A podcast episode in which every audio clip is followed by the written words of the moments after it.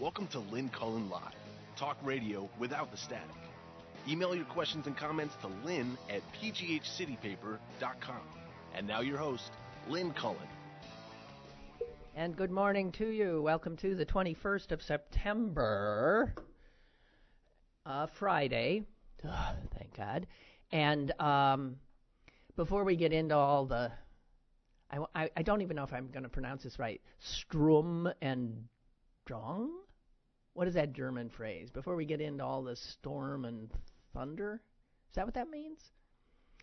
I never took German. You know how I if I see something like that in, in written, I know what it means, but I never heard it said. So I don't know, but that's what popped into my head. Before we get into all the uh, I I want to direct you to Google today, and I thank Jonathan uh, for reminding me. Uh, you know, G- Google always has every day they change. Is it called their Google Doodle? They change the thingamajig that you know you're looking at, and today it's just a wondrous animated, uh, about a I don't know minute and a half tribute to Mr. Rogers' neighborhood and it is so lovely. I know Jonathan uh, tweeted something to the effect that, boy, you know, you look at that animation, you just want to dive, you want to be able to jump into that world and stay there. it looks so, so much the antithesis of of our reality. I want to um, also say that after the show yesterday, I felt like I felt awful. And I said to somebody, I can't believe anyone would listen to me, you know, ranting like that. And I, I just want to, um, I, who knows, this might end in a rant too. Um, I want to say, in as measured a way as I can, that for many women, uh, and I am one of them, the events of the Me Too uh, movement, the stories, the the and and this this Anita Hill redux um, is well, there's the verb that I don't ever want to use, but is triggering. I think before we knew the word triggering, we used to say dredging up a lot of memories. And with those memories, anger real rage. It is impossible for a man to know what women. Endure and endured, and the past tense especially, before there was any awakening that women were in fact full human beings. And that living in a patriarchal society, in our religious lives, in our secular lives, in our home lives, in every way from the day a girl is born, means that our experience is going to be and has been markedly different than a man.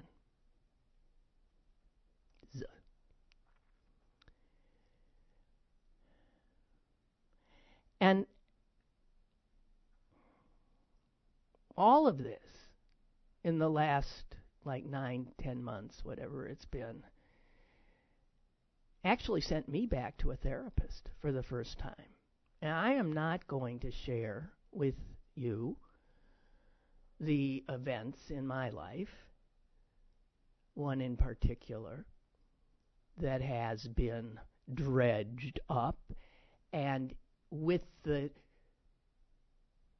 the distance the time the maturing of me looking back at this event all of a sudden seeing it for what it was much as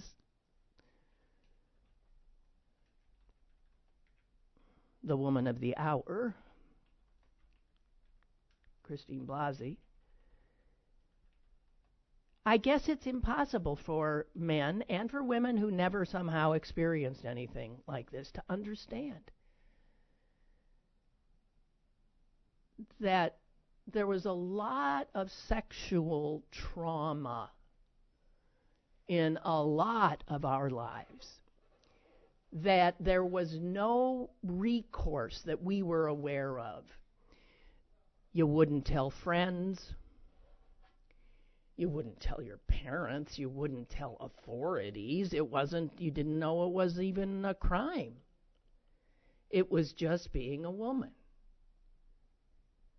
And in fact, as I think I said yesterday, we were programmed to consider it somehow our fault. Something either we didn't do or something we did.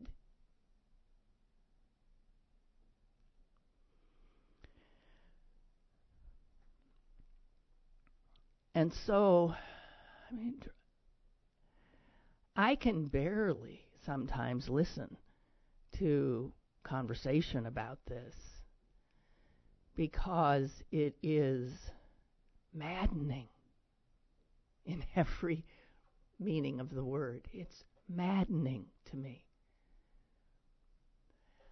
You know, throughout my um, life, I I would take most of these events in which I was sexually harassed or assaulted or whatever and make them into funny stories. It's how I dealt with them.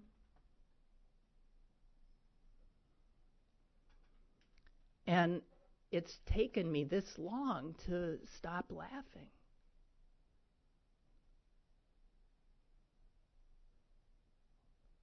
I mean, some of them, to this day, I suppose I'd still maybe tell the funny story. I don't know. I don't know. It's how I dealt with it.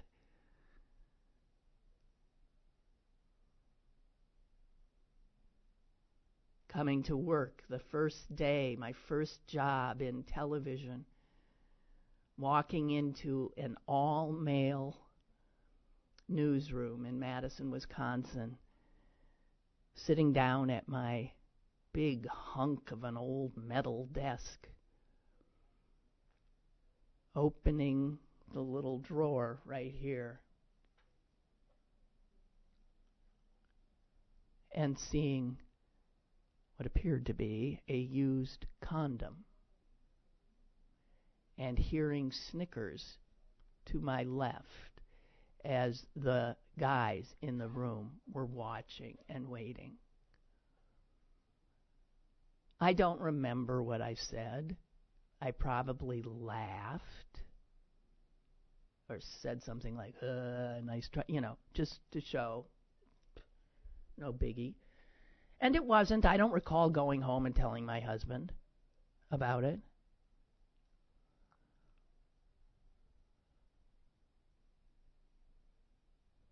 The same station going on a weekend day to interview a congressman from California who was in Madison for some reason, and he was a big guy. His name, he was, his name was Burton. I remember that. And I sat down with him at a table in their dining room of the Edgewater Hotel. My photographer set up here, and I sat next to the congressman. and uh, the table was a round table with a white tablecloth on it. And I began to interview him, to ask him questions. As I did, and as he responded, his hand under the table went right to my thigh and was exploring, shall we say. I did not stop the interview because you didn't do that.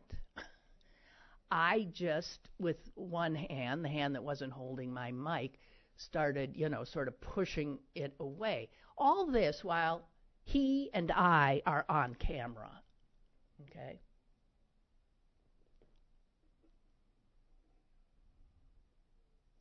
These are the ones I remember. Lawrence Welk.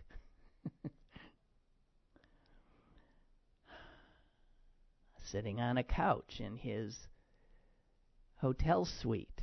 He was giving a concert that night across the street. This was, I think, if I remember correctly, the Sheraton Hotel in Madison, across from the arena or the Coliseum, whatever they called it. You see, your memory, you know, certain things, I don't remember when, I don't remember, I think I remember the right place. But all I really remember is the action, the fact that he too was at me. And how I went back to the newsroom and said, Jesus, God, I feel for the McGuire sisters. That was a trio of sisters that were always on the program, for those of you who don't know that. I said I couldn't imagine what they had to deal with.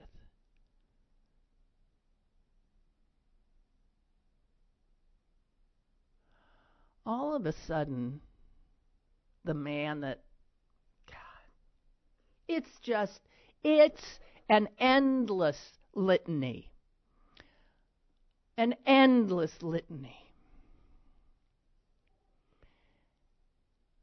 And some that I'm not going to share with you are much, much worse. And so I walk around in these weeks and months, and I am so close to either bursting into tears or wanting to kill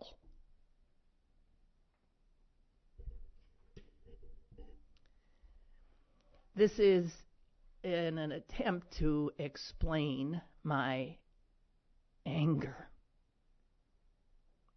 that I um, showed yesterday.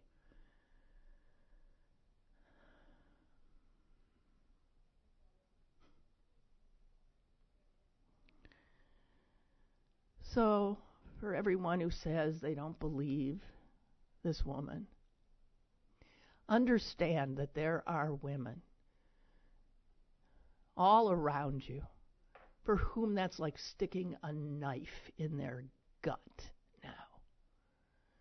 She is wholly credible to me. As I said yesterday, she didn't do this to end up as the center of attention.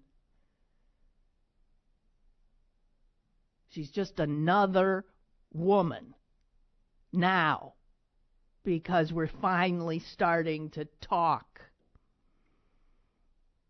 trying to come to terms with a trauma that she buried. Because I guess that's what good girls did. You didn't want to draw attention to it because, as I said, it was your fault.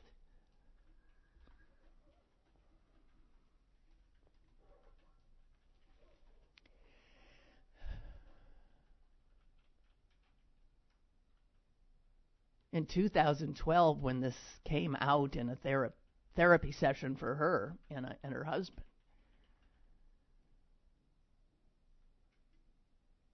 It didn't come out because she was trying to take down a powerful man.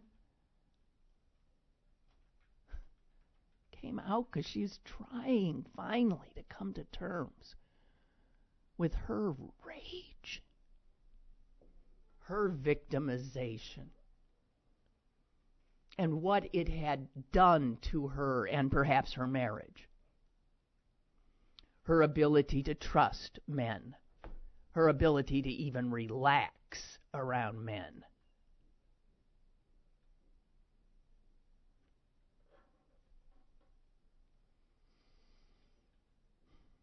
So, I just want to say this is really tough. And I can't imagine what we're in for.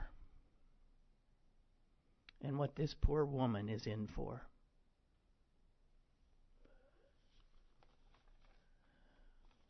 That's really all I think I have to say. I just. I.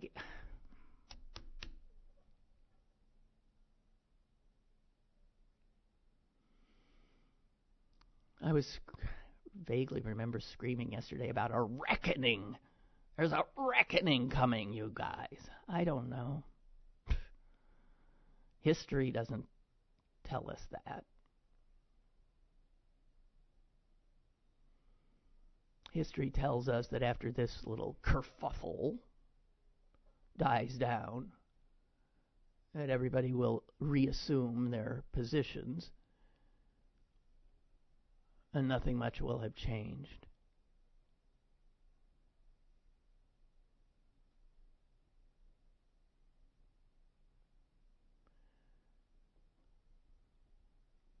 Here's a le- I'm going to re- share with you three letters to the editor today. These are from the New York Times. I am this is from a woman in Belfast, Maine. I am 71 years old.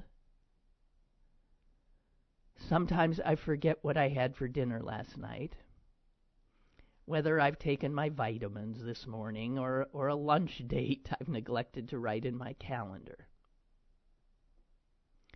Yet I remember every detail of the night I was raped 53 years ago. In circumstances similar to what Christine Blasey Ford describes.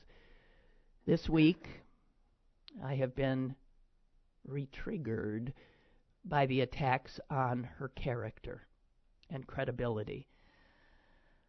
I have no doubt that this has been the case for millions of other survivors of sexual assault as well.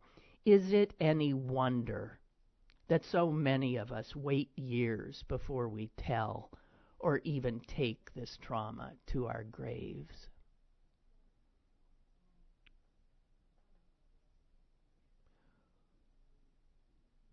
Was telling the story the other day of a bunch of women sitting around and saying, Well, this thing happened to me when I was in college.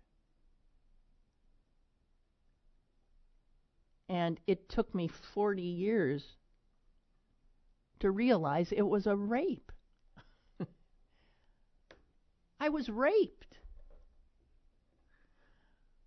And I cannot tell you how many women are having that same kind of awakening now.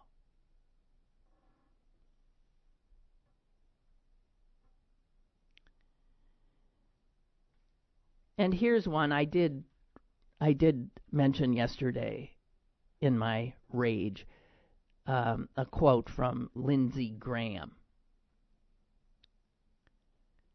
And I'll repeat it for you.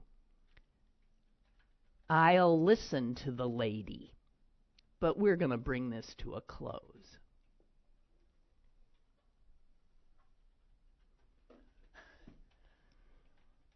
Well, that got this guy riled up too, and boy, I so appreciate when men are able to understand how outrageous that remark is.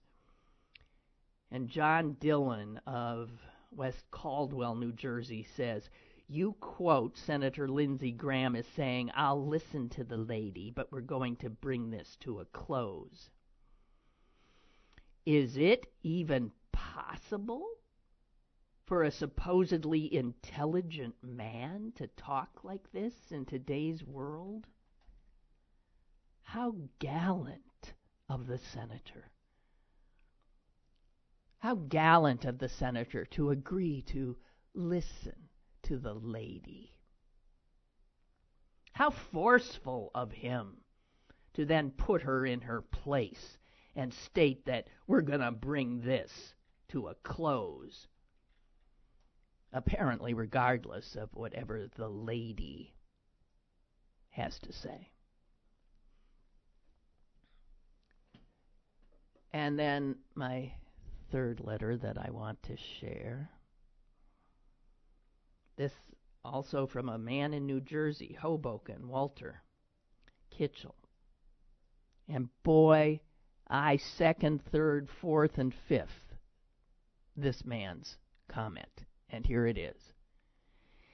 If Judge Brett Kavanaugh is the highly principled person his supporters say he is, why doesn't he himself call for two weeks of investigation before a vote on his nomination? Surely he doesn't want to take a seat on the Supreme Court under the same cloud that hung over and still hangs over Justice Clarence Thomas. And I will just double down on that a little bit as well, because if he didn't do it, why wouldn't he be clamoring more than even she for an investigation? She's the one asking for an investigation. That's not somebody who makes up a story. She's the one who took a polygraph. That's not somebody who is trying to just get in the news. Why wouldn't he say, hey, I'll take your polygraph and I'll raise you one? I'm going to take a polygraph.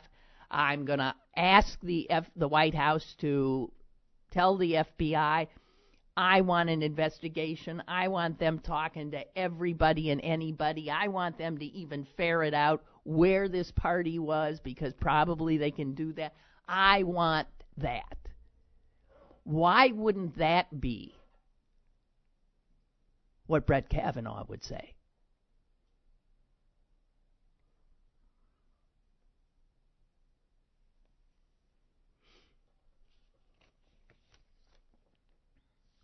I'm just saying. you know, when I said, um, you know, there'll be a reckoning, that's just my my hope, my fervent hope. And it's not just women that are sick and tired. It's black people too are sick and tired.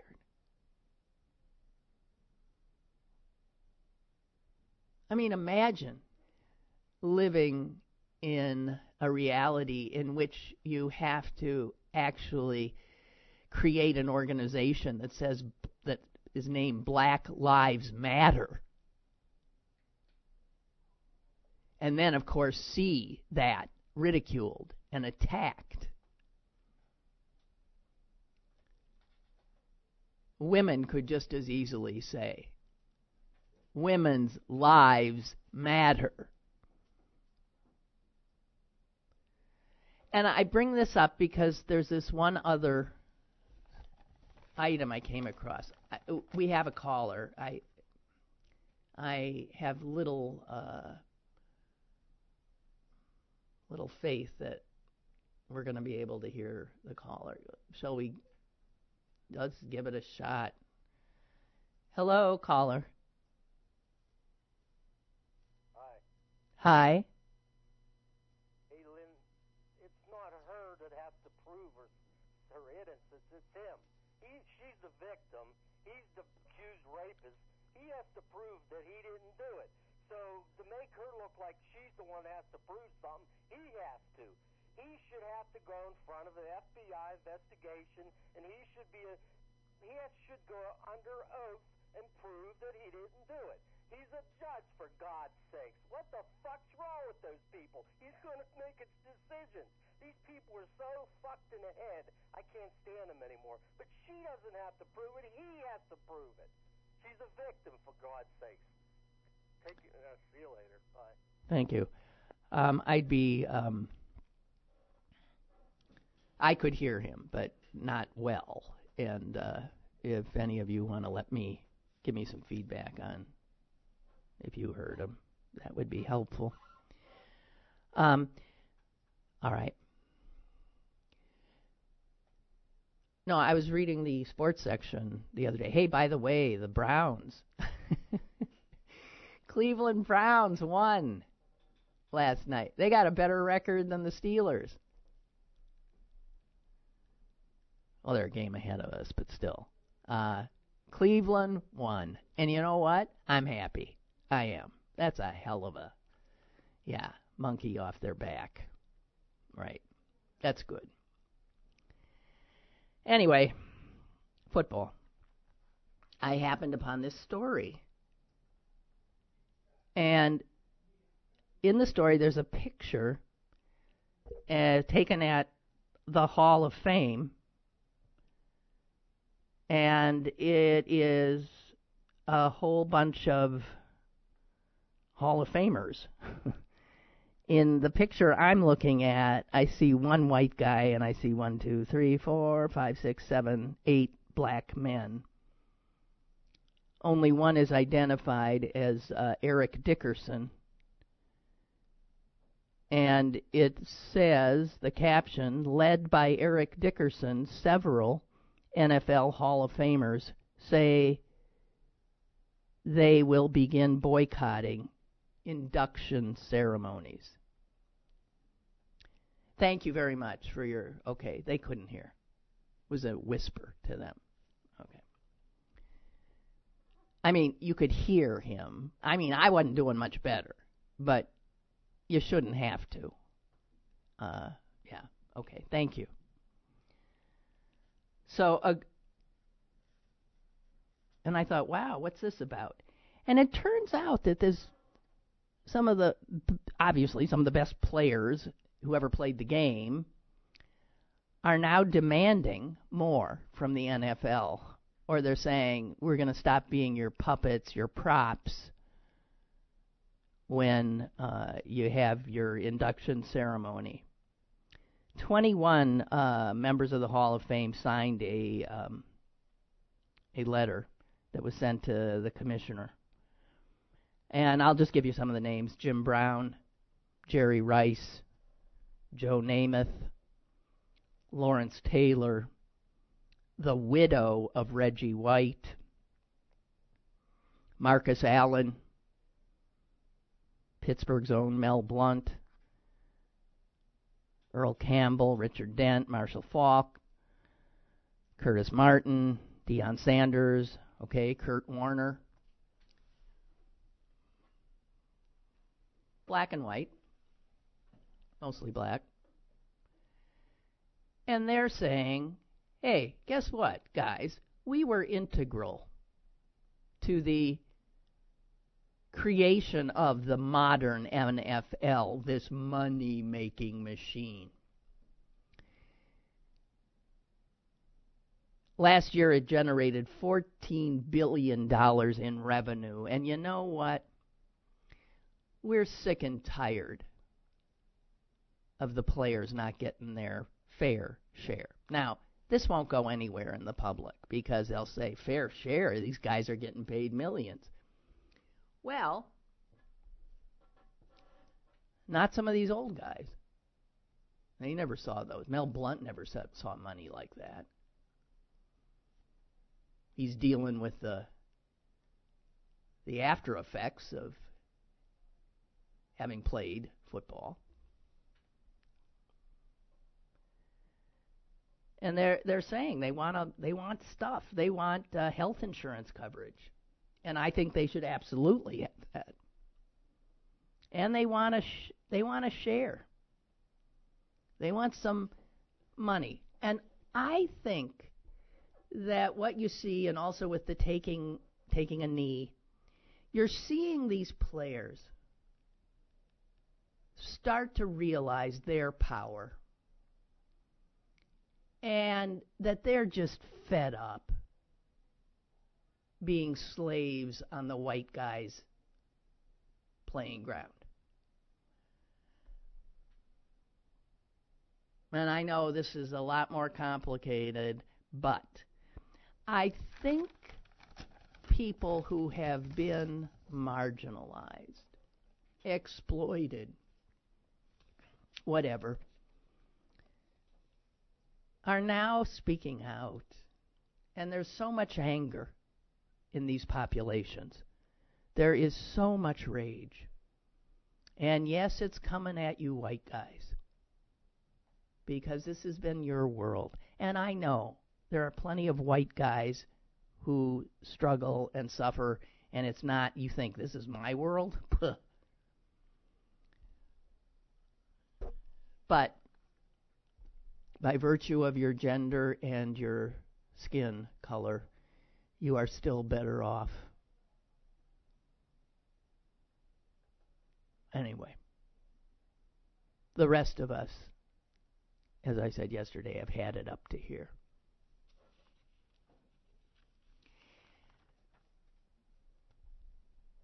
Well, so uh, there were three um, workplace shootings in 24 hours in America yesterday, and we're very proud of that. Should be. They barely make the news now because, you know, no more than uh, three or four people, if you count the perps, uh, were killed, you know, in any of them. And that's just, that's really a piddling number. It doesn't rise to the level of news that gets an American's uh, attention. One one of the shootings was um, at a software company right outside of Madison, Wisconsin, Middleton. I know it well. The other, as you know, just down the road, Fayette County, right here. And the third in uh, Aberdeen, Maryland. And this is the one that stood out because it was a woman. And of all the accounts I've seen, read, and those haven't been a lot, I have I looked. I mean, there's a pretty big story here in the New York Times, and I thought, well, surely the New York Times will talk about how unusual it is that this was a woman. They did not. Nor did any other account. And I'm thinking, that's fascinating. Maybe that means, ladies, we have arrived. We're just like the guys. We can go into workplaces and mow down innocent people and shoot ourselves in the head as our last act. And um, it's not even noted that our, ge- our gender. But this is unusual because I dare you, off the top of your head, to name. I can't name one. I know I, there's got to be to name, if you're really good, to name more than three mass killings with a gun done by women. This is a guy's thing. And the fact that none of the none of the reporters saw that that was that was the takeaway yesterday. What? A woman?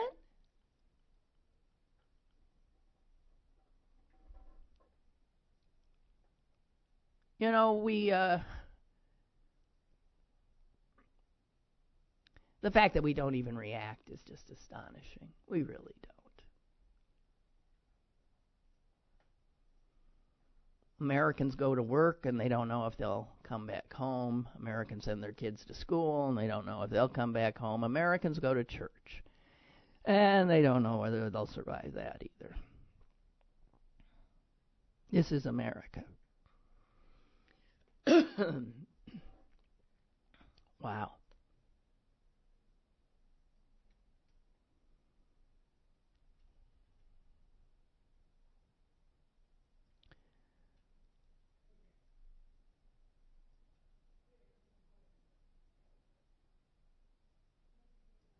Um,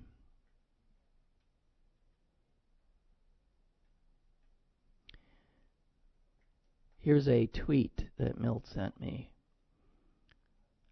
Women dismissing stories of assault with, if that's assault, then everyone I know has been assaulted, are so close to getting the point.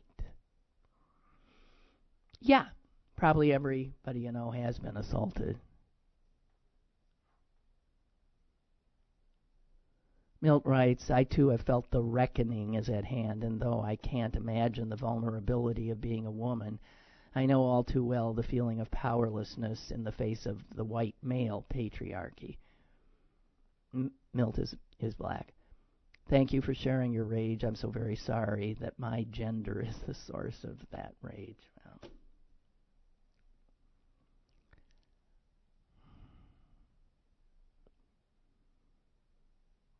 Maybe women should join blacks with the reparations movement.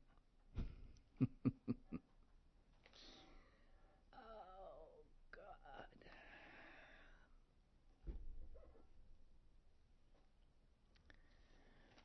God. Okay. Hey, I uh, apropos of absolutely nothing, I came a, upon uh, this.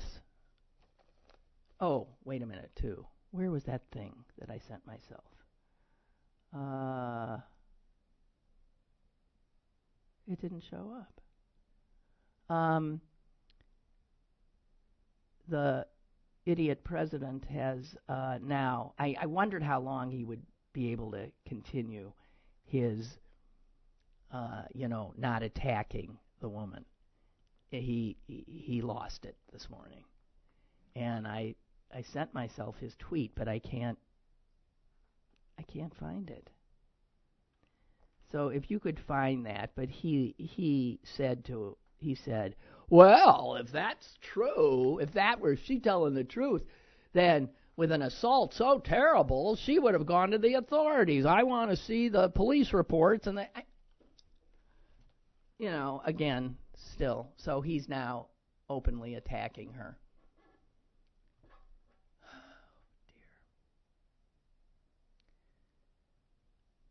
As I had said uh, earlier, if and when she appears before the committee, and I think that will happen, I don't think it'll happen Monday. They're obviously now in some kind of negotiation. And um, if and when that happens, and if it's uh, going to happen at 10 a.m., which it usually seems to, um, as I said, there will be no show that day next week because um, who the hell ain't going to be watching that? I know I will, although I might have to take a sedative before, during, and after. Yeah. So I came upon this little thing. I said so. Colin, Colin, Jesus.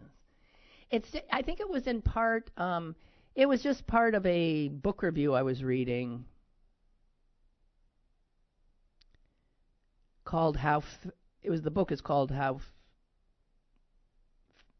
how fascism works. Um, and the guy who wrote this says that Donald Trump is, you know, definitely has a lot of the earmarks of authoritarian ultranationalism of, you know, the Mussolinis and Hitlers of the world that he's very much comfortable in and part of uh, of that. But here was a little factoid that I, I should have known, but it was nice to be reminded of it. As, and I specifically mention it now because there is news that uh, we could be heading into a big steelworker strike. You know, not many not many blue collar strikes these days anymore, not many blue collar workers who are represented in a union.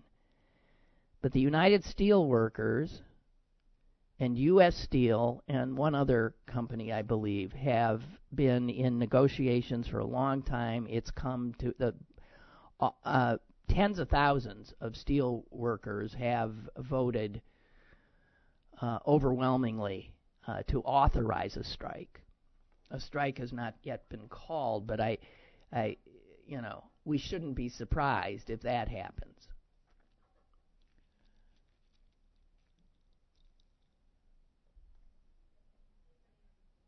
Anyway, as you know, Republicans hate unions.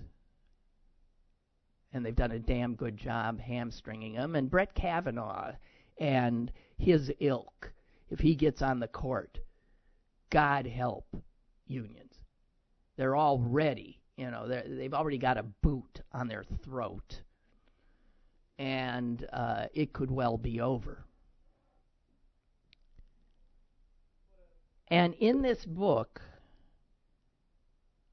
the author, who's a professor at Yale, explains that Hitler, listen to this, it's, to me it's fascinating. Hitler went after labor unions right off the bat. You know, he had targets. Unions were one, Jews, of course, were another, uh, commies were another, but labor unions He went after them because, and here this is so important, he feared that labor unions, by virtue of what they were, would create solidarity among racially and religiously diverse workers. Labor unions bring all people who are laboring together. It doesn't matter their color. Well, in this country it did for a long time. It doesn't matter their religion, right? Gender. Hmm? Labor unions unite. Ah, hence the word union. Labor unions unite people. And united people are powerful.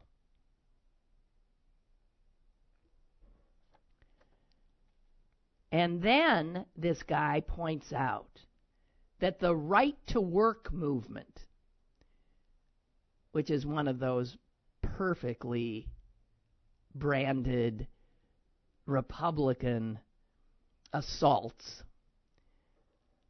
on workers, that makes it sound like it's for workers. It's classic Republican branding. They're brilliant at it. Right to work laws, which essentially hobble unions, uh, keep them from establishing real unions where every worker is part of the union. And he sh- points out, and I did not know this, that the right to work movement that only purpose is to cripple unions in the United States began, has its roots in an effort by Southern elites to divide black and white workers in the 1940s. All of a sudden, blacks and whites in the South were trying workers because they they knew they had common cause. They didn't see themselves as black and white. They saw themselves as workers for Mr. Who knows what. And there was a burgeoning labor movement that was transcending the usual divisions by race. And oh my God, Southern politicians, Southern business leaders, white, white, saw this and thought, gee whiz, this is, this is potentially devastating to our system. We can't let this union of these two racially disparate groups just because they go to work at the same place.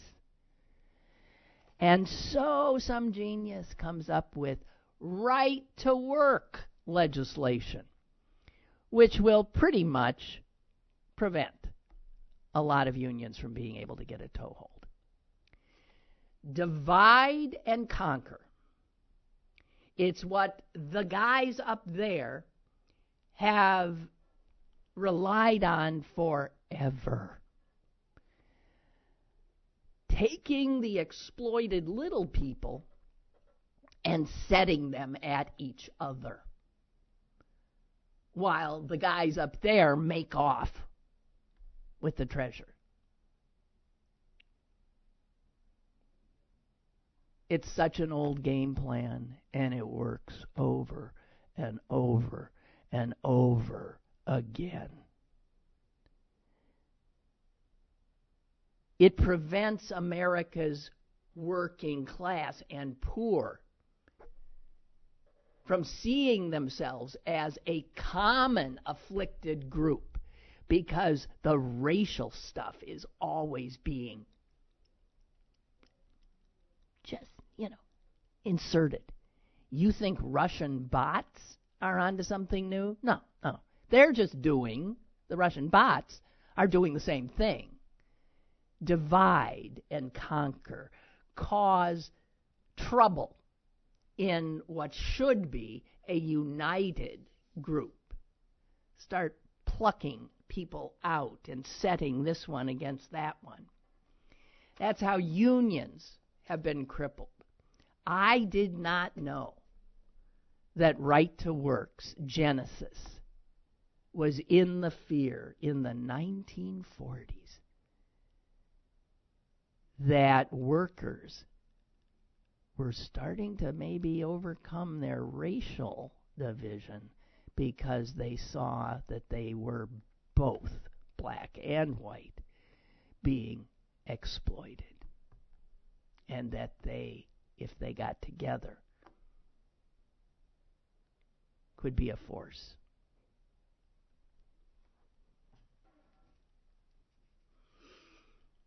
It's amazing.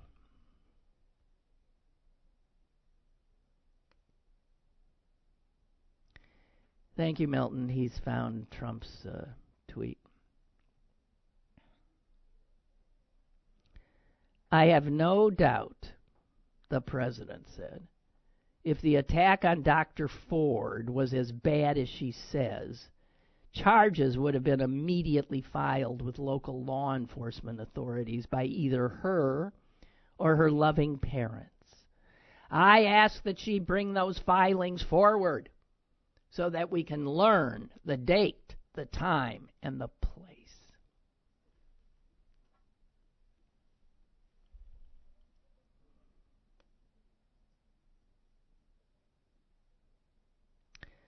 Um, here is something from one of you, and she has asked her name not to be um, used. She says, Thank you for talking about this this morning. I don't even know what to call it anymore.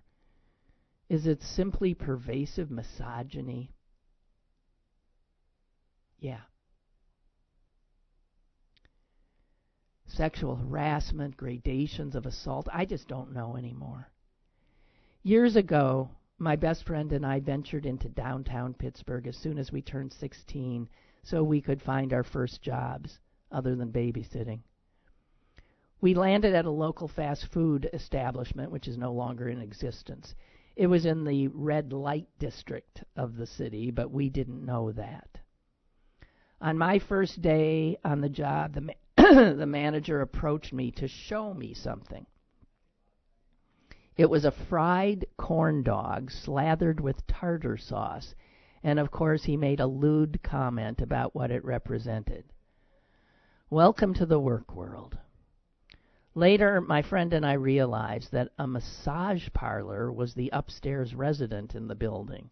Many interesting characters wandered into our fast food place, perplexed because they wondered where the movies and masseuses were. Later, when I was sexually assaulted in a stairwell at school, the people I worked with at the fast food place were the most helpful and sympathetic at the time. My school had no idea how to deal with the assault or me. But my odd group of coworkers unquestioningly comforted me and let me know it was not my fault. This was confusing to me, but at least they still treated me like me. That wasn't the end of sexual harassment or assault for me, but these those incidents certainly stand out in my mind. I think a lot of us women are feeling like we do not really know where to put our anger. It's so frustrating. The behavior of our leaders is appalling. And I dread the upcoming hearing because I fear it will be another Anita Hill moment, a parody of justice and further confirmation that women simply do not matter. To feel that I have fought my entire life for women's value and rights only to see this unfold is crushing. Boy, there's a verb, yeah. Crushing. We need to hold each other up and keep fighting, I guess. Onward. Thank you very much. That was beautifully written, and thank you. You know, um, I saw a statistic that said that 45% of white women in this country still support Donald Trump. What is that? Like Stockholm syndrome? What is that? I think what it says, if 45% of white women, by the way, 99% of black women want him out. So we had only 55% of white women. But I think what that says, my guess is, is a lot for a lot of them. I think race, their racism transcends their identity as a woman with other women. They don't have a sense of sisterhood or they identify with the men. And I, and I under, I identified with the men most of my life. I was never a girly girl. I still to this day have trouble in the company of tons of women because I just don't enjoy often the sort of girlish conversation. I'm not into it. Never have been. Mm, throughout my life, a lot of major friends have been men.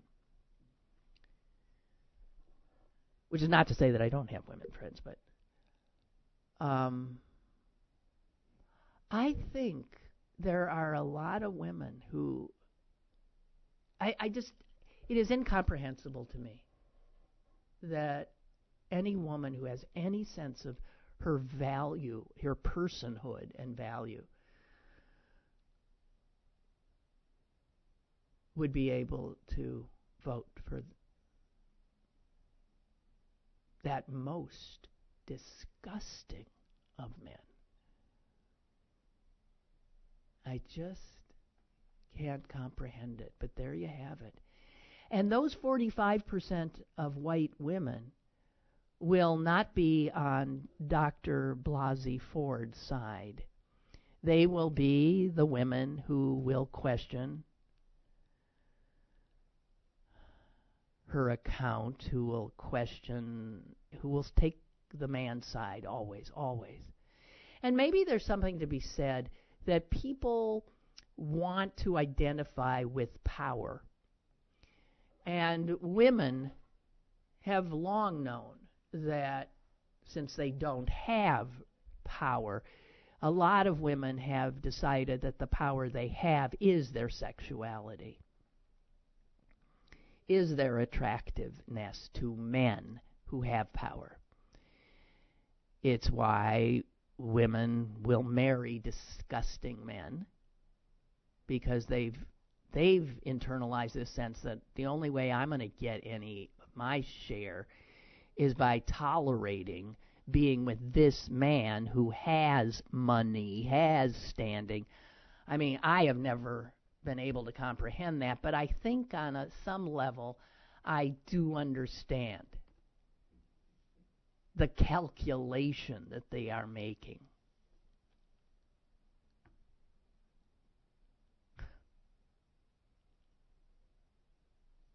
So.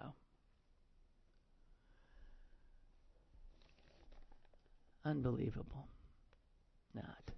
Little Tony writes that the president is saying this about a 15 year old girl. Is he that stupid? It's not stupid.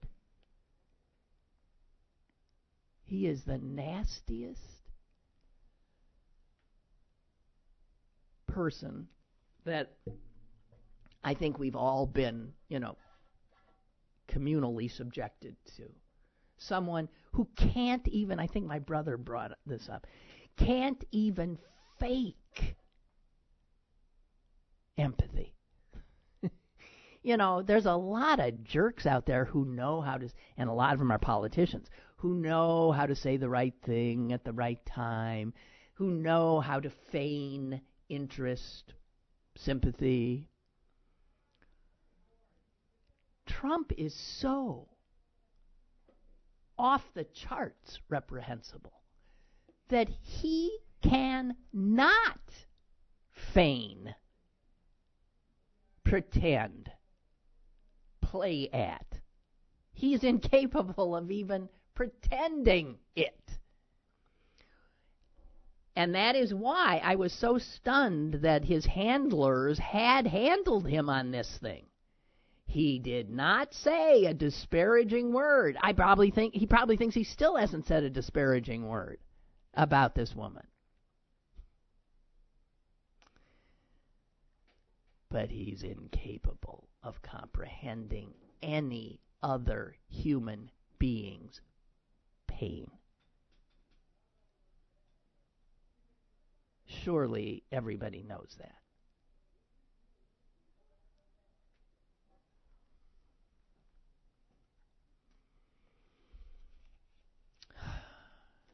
Well, too late for me to get into something new.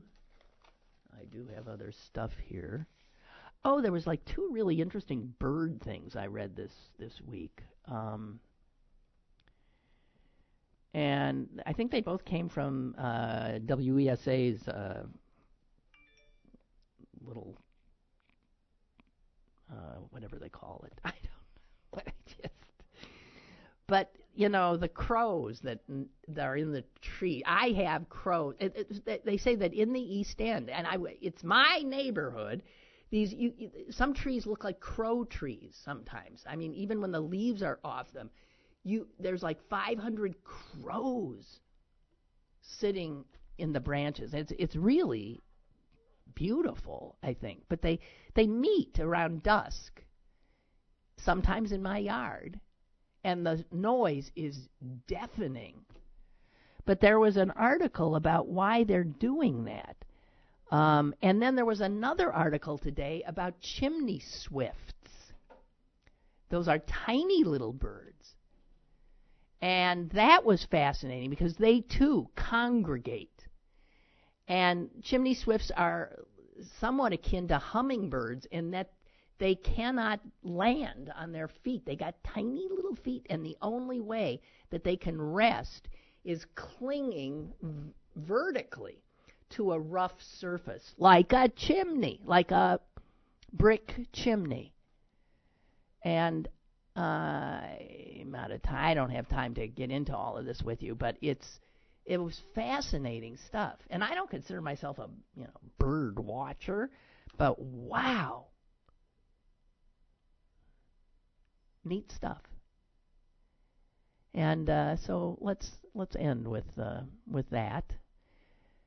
And um, and I, Mary, I don't have time for yours, but will I'll definitely read it after. thank you all. And um,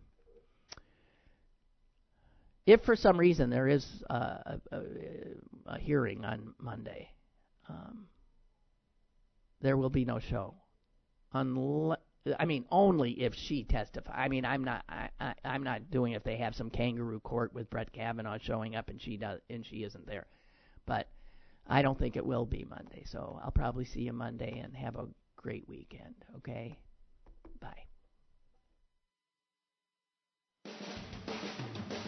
Lynn Cullen Live, Monday through Friday from 10 a.m. to 11 a.m. and archived at pghcitypaper.com. The opinions expressed on Lynn Cullen Live are those of the host and do not necessarily reflect the viewpoints of Pittsburgh City Paper or its advertisers.